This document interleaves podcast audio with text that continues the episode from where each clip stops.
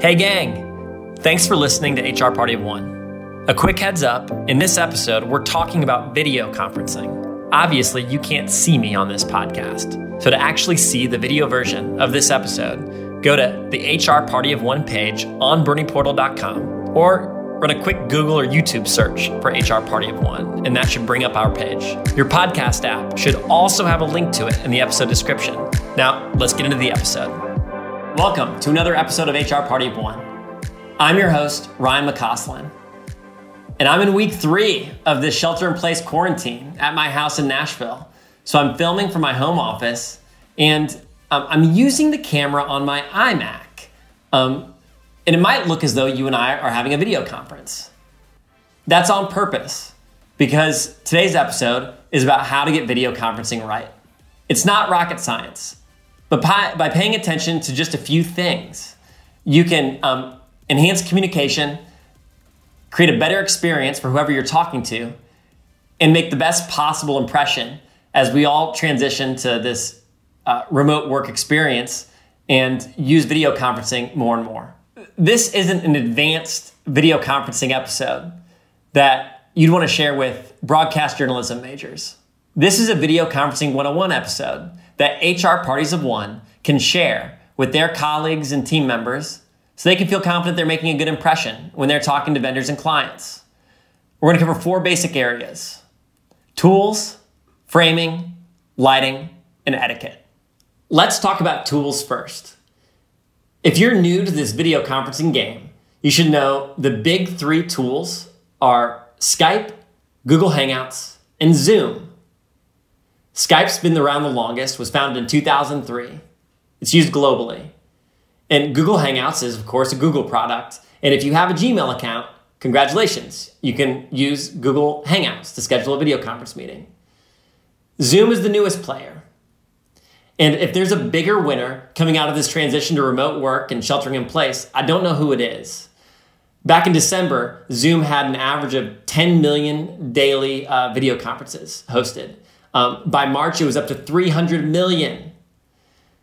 Suffice to say that a lot more of us are using video conferencing across all three platforms than we were three months ago.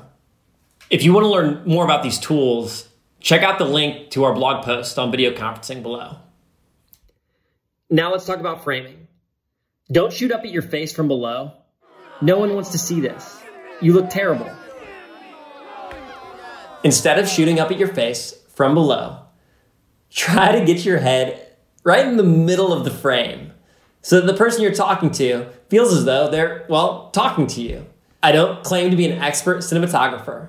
I've never worked in Hollywood, uh, but our editor for HR Party of One, uh, Travis Frady, what's up, Travis, uh, taught me a few things. You don't want to have your face at the bottom of the frame, like this, so that whoever you're talking to is looking at the ceiling. And you don't want it at the bottom of the frame either, so that you cut your head off.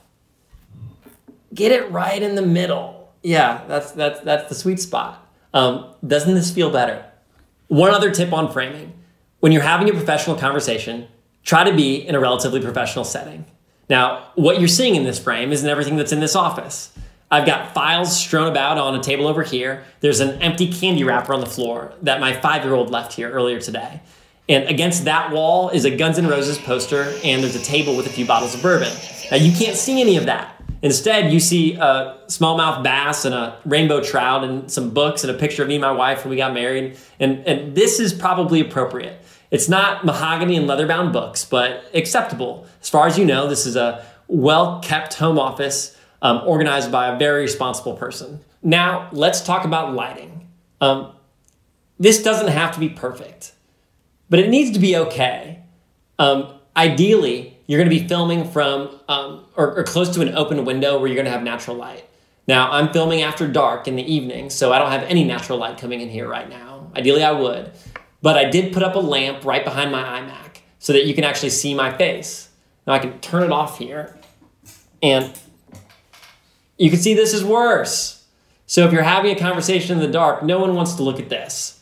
My face is shining at you get some light behind you so that people can see you and, and, and what's in the background. Finally, let's talk about etiquette.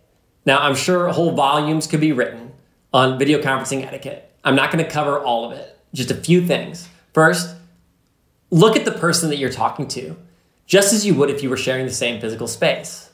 And if you really want to drive a point home, look directly at the camera. It's the equivalent of making direct eye contact. Second, if you're on a conference call with lots of attendees or a video conference with lots of attendees, um, consider muting yourself when you're not talking. If you're like me, you may have small children who can wander into your office crying, and um, it, it's okay if it happens every once in a while. We're all human, uh, but you can get ahead of it if you're on a call with 50 other people by muting yourself.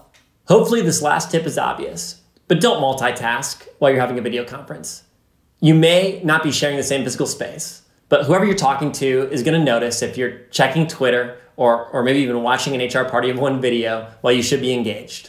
If you want to learn more about uh, video conferencing best tips or managing a remote workforce, check out the links below. We've got a blog post on video conferencing, um, software tools for working remotely, and even a Bernie U course on uh, managing a remote workforce. Um, you can share this with uh, colleagues who maybe are getting just accustomed to working remotely or using video conferencing software the first time, and, and you can really uh, make a valuable impact uh, at your organization at this time. Remember, your job is as strategic as you make it.